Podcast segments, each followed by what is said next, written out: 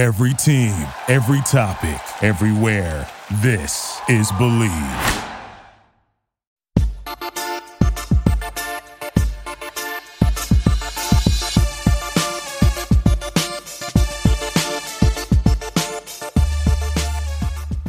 What is going on, everybody? Welcome to the first ever episode for Bleav in Liga MX for the Bleav Podcast Network.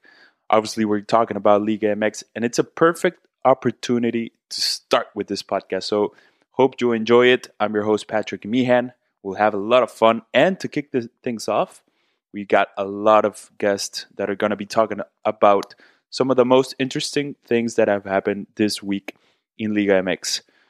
Uh, well, obviously, it was a repechaje, so we got four games. Four teams advanced to the quarterfinals of the Liguilla. We're going to talk about all those games. And also, we're going to mention, and I'm not only going to mention it and talk about it by myself, but I got some great guests to give you some context on Florent Thauvin, the French international World Cup winner that is now a Tigres player. So Liga MX gets a world class player, literally one of the top 10 players in, in the Ligue 1 in the French soccer first division. So we're going to mention that as well. So hope you enjoy it. I can't wait for you guys to listen to this podcast and follow along. All right, so first of all, we got a shocker in the repechaje. Atlas defeated Tigres 1 0. It was this past Saturday. They advanced to the to the quarterfinals, and it was a shocker. as simple as that. I mean, Atlas obviously uh, got Julio Furch to score that goal that put them on front. They got Julio Furch for that exact moment. And Tigres just a team that uh, finishes the season off. It was a pretty inconsistent season for them. All the speculation about Tuca Ferretti leaving or not at the end of the season, it's finally kind of confirmed that he is leaving. Uh, he even says it himself, but it's nothing official. So until that's official, we'll talk about it for sure. It seems like Miguel Herrera, ex America coach, will be replacing him, which is a I, I absolutely love that that move for Tigres and for Miguel Herrera because he's getting a lot of talent, just like he had in America, of course. But you know, different names, something fresh for both Miguel Herrera and Tigres is going to be an awesome combination. But let's give props to Atlas. They just absolutely uh, not not not dominated Tigres because Tigres had a lot of opportunities and actually, Atlas's goalkeeper Camilo Vargas was one of the, if not the man of the match, for for the for the Rojinegros. And one one nil. The stadium, Estadio Jalisco, was not packed because of COVID, obviously uh, regulations and all that. But it was it was vibing. Uh, I saw a tweet. I don't remember who it was, but th- he said something about it felt like when when Liga MX teams was in the Libertadores. That's how the vibe was, and I gotta agree. Atlas, you know, it's a historical team with very little championships, just one, but still they got great fans and great history. So it's good for them and for Liga MX for them to be in the in the next round in the quarterfinals. They'll be facing off against Puebla. Uh, that's going to be a good game because Puebla is also one of the the teams that have really shocked this season with Larcamon. And we'll talk about that game um, later on, but it's going to be a good one. I, I, I, still got Puebla advancing. I don't know about you guys, but Puebla for me has been not only a revelation, of course, for everybody, but it's just how they played so beautiful. So I got my eye on that one. We also got uh, Santos and Querétaro. Santos just crushed Querétaro 5 0. Simple as that nothing you can do about it. Santos is obviously a, an amazing team uh, with so many talented players, but also they got an, a great coach in Guillermo Almada. Uh, he knows how to get the best out of every single player. And Querétaro, well, uh, let's give a little context because for them to be in the repechaje is already big. Pity Altamirano came into this project. I, I, actually, they even one day before this game, Santos Querétaro, they gave him the you know the the they assured him that he's going to be staying for next season. So that's good for Pity and for Querétaro. Even though they lost 5 0 the next day, it's all fine because they understand that this is a project and it takes time, especially after what happened to Querétaro with they literally all their players left. All their players left. so it's it's a building uh, in process with obviously Pity Altamirano, who's a great coach, but is still starting his career as a coach. So we got to give them time. Like I said, it's already a big deal for them to be in the repechaje. It's already a good a good start for this project. So, uh, uh, by the way, Antonio Valencia is going to be leaving, not only leaving Querétaro, but leaving soccer in general. Apparently, he's retiring. So, I mean, it was good. It was a good little moment for him in Liga MX, but nothing's exceptional. Like it normally happens with these big names that come to the Liga MX uh, in a very advanced age. So Santos Querétaro now. Santos advances and they're facing off against Monterrey in the quarterfinals. That's going to be an amazing match. The the first leg and the second leg. Monterrey and Santos have their little rivalry. They've always had it. Uh, it's it's it's always great to see teams that know each other perfectly uh, in the liga in the liguilla because it, it, it just brings a different a different type of energy to the game. Monterrey and Santos will play in the quarterfinals. They recently uh, this past year got my dates all messed up, but when Monterrey was champions in the uh, in the Clausura of 2019, they uh, faced off in the quarterfinals as well. That was a, an, an, amazing game, the, the first leg, especially in Monterrey Stadium. So, looking forward to that. And for that, and for this game, we got a little bit of a preview with our first guest of the podcast, Beto Ruiz from Marca Claro, is giving us his preview and what he thinks will happen in this Monterrey against Santos. So, Beto.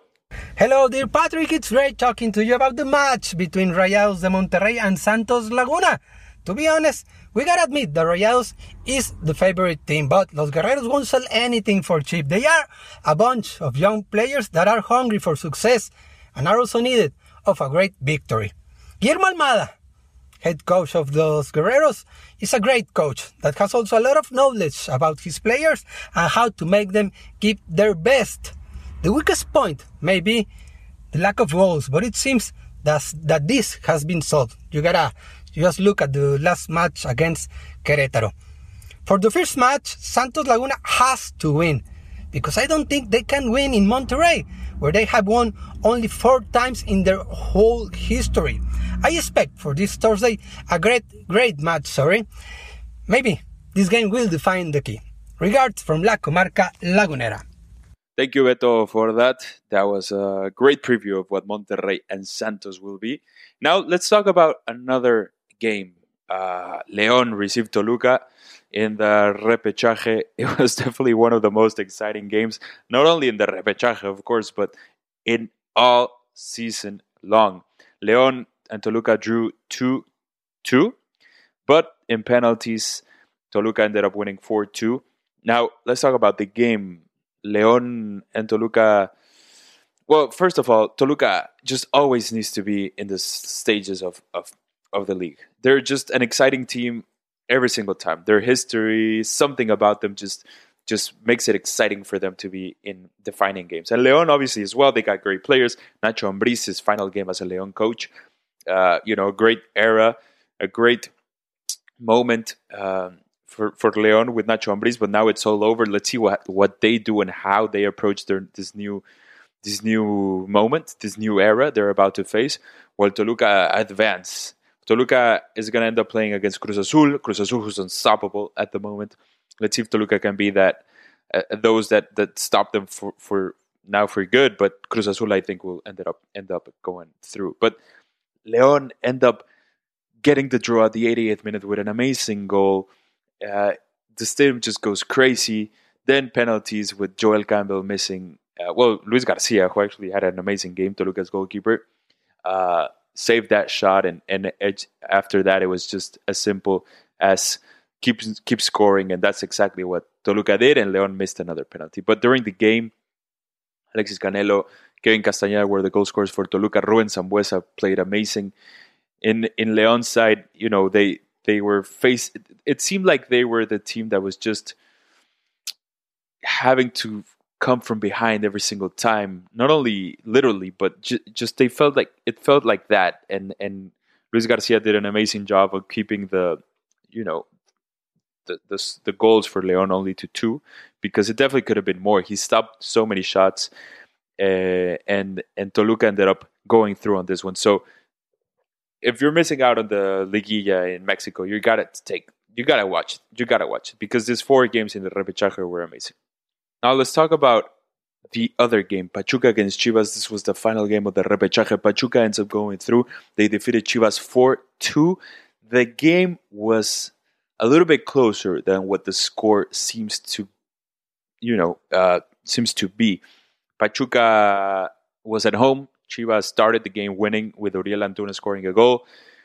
Um, then Pachuca, with Oscar with an Oscar Murillo header, ties it up. Then you see a lot more opportunities for Pachuca. They ended up uh, really scoring their their goals in the last few minutes of the game.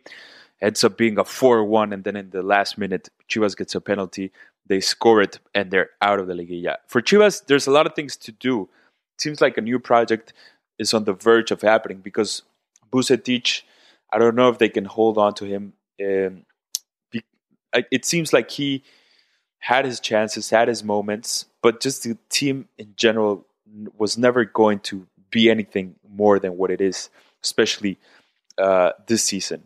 I think they've reached that peak for this project with Vucetich, and they got to look elsewhere. There's a lot of opportunities for Chivas. They can, they, I, I, think what they should do is kind of do the Pachuca way, who with Pezzolano as their coach, you know, they they brought a, a, a unknown coach from Uruguay, and he has Pachuca in the quarterfinals, who actually will now face off America. That's going to be a complicated one for Pachuca, but still, they're in the quarterfinals. Uh, and and you know, Chivas can probably do that, go that same route. Bring a coach that the players don't know. Bring a coach that the fans don't know. Bring a coach that promises a lot because Chivas needs a big project. Chivas needs years with a good project, solid project, and bring in kids from their youth teams and, and, and form them with with this new coach and not just keep switching coaches every six months every year. That will never work. That will never take them to where they need to be at the top of the table. So that's that's my grain of salt for chivas. That's what they got to do. Take take the opportunity now. Summer's coming up. You got a few months to to work this out. So it'll be interesting to see what they end up deciding but i think this is the way what the, the Pachuca way should be also the Chivas way. So let's see what happens. For Pachuca, like I said, they're facing off against America, Santiago Solari's team, who has done really well this season. Let's see them now in the Liguilla. I think they sh- America should go through. I think they will go through.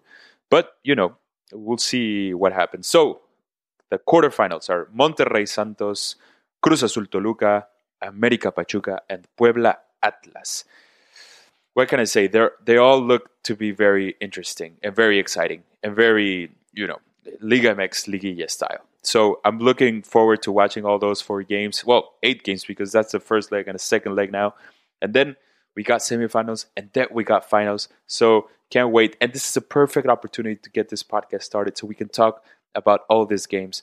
Next week we'll be talking about the the well how the quarterfinals ended up and the semifinals, previewing those. For now, we're closing out the repechaje, ready for the quarterfinals, and let's get on to the next topic. The next topic, like I said at the beginning of the podcast, is about Florian Thauvin signing with Tigres. Just an incredible and doesn't make sense signing. Well, like it didn't make sense when Gignac first arrived to Tigres, and this a little bit, you know, makes sense a little bit more because Gignac is in Tigres. They were they were teammates at Olympique de Marseille and now they are going to be teammates at Monterrey in Tigres de Monterrey. So, 28 years old, five year contract, one of the top 10 best players in, in Ligue 1. Uh, he's a player that could have gone to a bigger team in Europe. There were some rumors. Apparently, only Crystal Palace in, in, in the Premier League and Tigres were the ones that actually not only were interested, but actually offered something. And Thauvin decided for Tigres. So and for this, I'm not to bring you my opinion or my point of view. I'm bringing in some experts. And so let's get started with that. Let's get started with that. For my first expert, my first guest to talk about the Florian Thauvin case, to put it that way, because it literally is something strange. But, you know, for us in Bleav in Liga MX podcast, we're excited to see him obviously here in the league. Uh, for this first guest, I'm bringing in Jaime Macias, beIN Sports journalist, Football Infinito podcast. journalist, and he's talking about Thauvin to Tigres. Take it away, Jaime. Well, he was part of the um, French World Cup winning squad. That's big words. Um, and he was also part of, of this generation with Pogba, Kondogbia, uh, and all these guys, Areola that won the, the under 20 World Cup in Turkey in 2013. He's, um, I would say, he he's more a winger. He's not a big goal scorer, even though he had two seasons where he scored a lot of goals. He, he liked playing with uh, on on the right side, even if he's a lefty, working his way in a diagonal line for scoring. His best season in in Marseille was um, two seasons where Marseille, Marseille didn't had like a main, a main striker. They play with a false number nine. So all the goals the goals on that team came from the side. So Thauvin playing with the with the opposite side of his of his comfortable feet, he scored a lot of goals. After the World Cup, he never regained the level that uh, made him part of the, the champs squad. He's not a fast player. I, I wouldn't say uh, pace or raw pace is one of his uh, characteristic. It's more his quality and how fast he is uh, on the decision and, and, and the quality he can put on the decisions uh, he took with, with he takes with the ball. Um, I, I wouldn't say he's a, a big goal scorer. He's more a guy that creates chances, trying to work in between lines, coming from the side to the middle of the um, of the pitch. After the injury he got last season at, at the uh, two seasons ago, sorry, at the end of 2019, uh, and he didn't play the the, the 2019-2020 season with an injury in, in his ankle.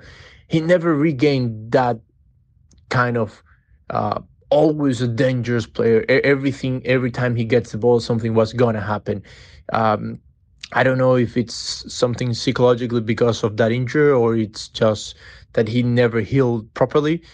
Uh, but he he he lost like that that feel of something's gonna happen every time he received the ball close to the box or, or close to to the to the yeah to the to the opposition uh, to the to the rivals defense. So um, I think he's, he's 28, so he's, he he have a lot to to give, but it's not the player that was part of the World Cup winning squad. So that was Jaime. Thank you again for your thoughts and opinions on the Thauvin to Tigres and how he plays, what he's done, and what he can bring to the table. I got another I got another great guest. This one is Zach Lowy. Zach, uh, we've collaborated uh, a few times before. You can follow him on Twitter. He's one of the best follows for, for soccer in Twitter, that's for sure. Uh, check out all his projects. And, and for now, listen to him speak with us here at the Bleav in Liga MX podcast about Florian Thauvin. Overall, uh, Florian Thauvin going to Tigres is a massive move and a massive surprise uh, in favor of Liga MX. I think that um, Thauvin, he's a player who is so good on his day. Um, I he isn't the player who is going to take every big game by the scruff of his neck or you know dominate against teams like Juventus or uh, Barcelona. But at the end of the day, he's an incredibly talented winger um, who I think will do a lot of damage in Mexico. Uh, this is a pretty big coup for them. Um, I think that the report stated that Tigres and Crystal Palace were the only two options that he had. Given the fact that he didn't really make a success in Newcastle, I think it is it is understandable why he would join Tigres and be with his friend Andre Pierre Gignac. I don't think it's as big of a deal as when Gignac uh, left when he was really in the prime of his career and joined Tigres. Uh, Thauvin's stock is definitely a, a lot lower than than Gignac's was. But that being said, uh, this is a massive coup for Tigres, and I definitely think he has the talent to make them uh, an even bigger force on the domestic and international stage. And uh, I'm super excited to see how he does uh, with Gignac um, in Mexico. All right, and that was Zach. Thank you again for your time and your thoughts on the new signing for Tigres. It's going to be exciting. That's all I know. So for next season, we're all waiting to see what he does with the team. Not only, like Zach said, domestically, but also in the international stage. All right, guys, and that was it for the first ever episode of the Liga MX podcast here at Bleav's Podcast Network. I can't wait to read your reviews, what you guys think of the podcast. Please let me know. Follow along on social media. My Twitter is at Tsunami Picks. And, you know, talk to us. Talk to us about Liga MX. I'm always there talking about it in Spanish and English. You can follow along. I'm really, really excited for this podcast to to get started and, and, and bring in more amazing guests. So thank you again for the guests that came in today and can't wait to show you what we have in store for the next few episodes. Thank you and goodbye.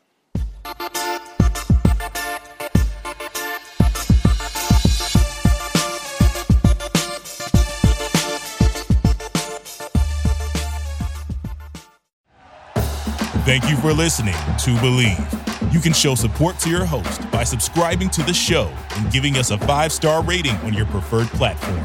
Check us out at Bleav.com and search for B L E A V on YouTube.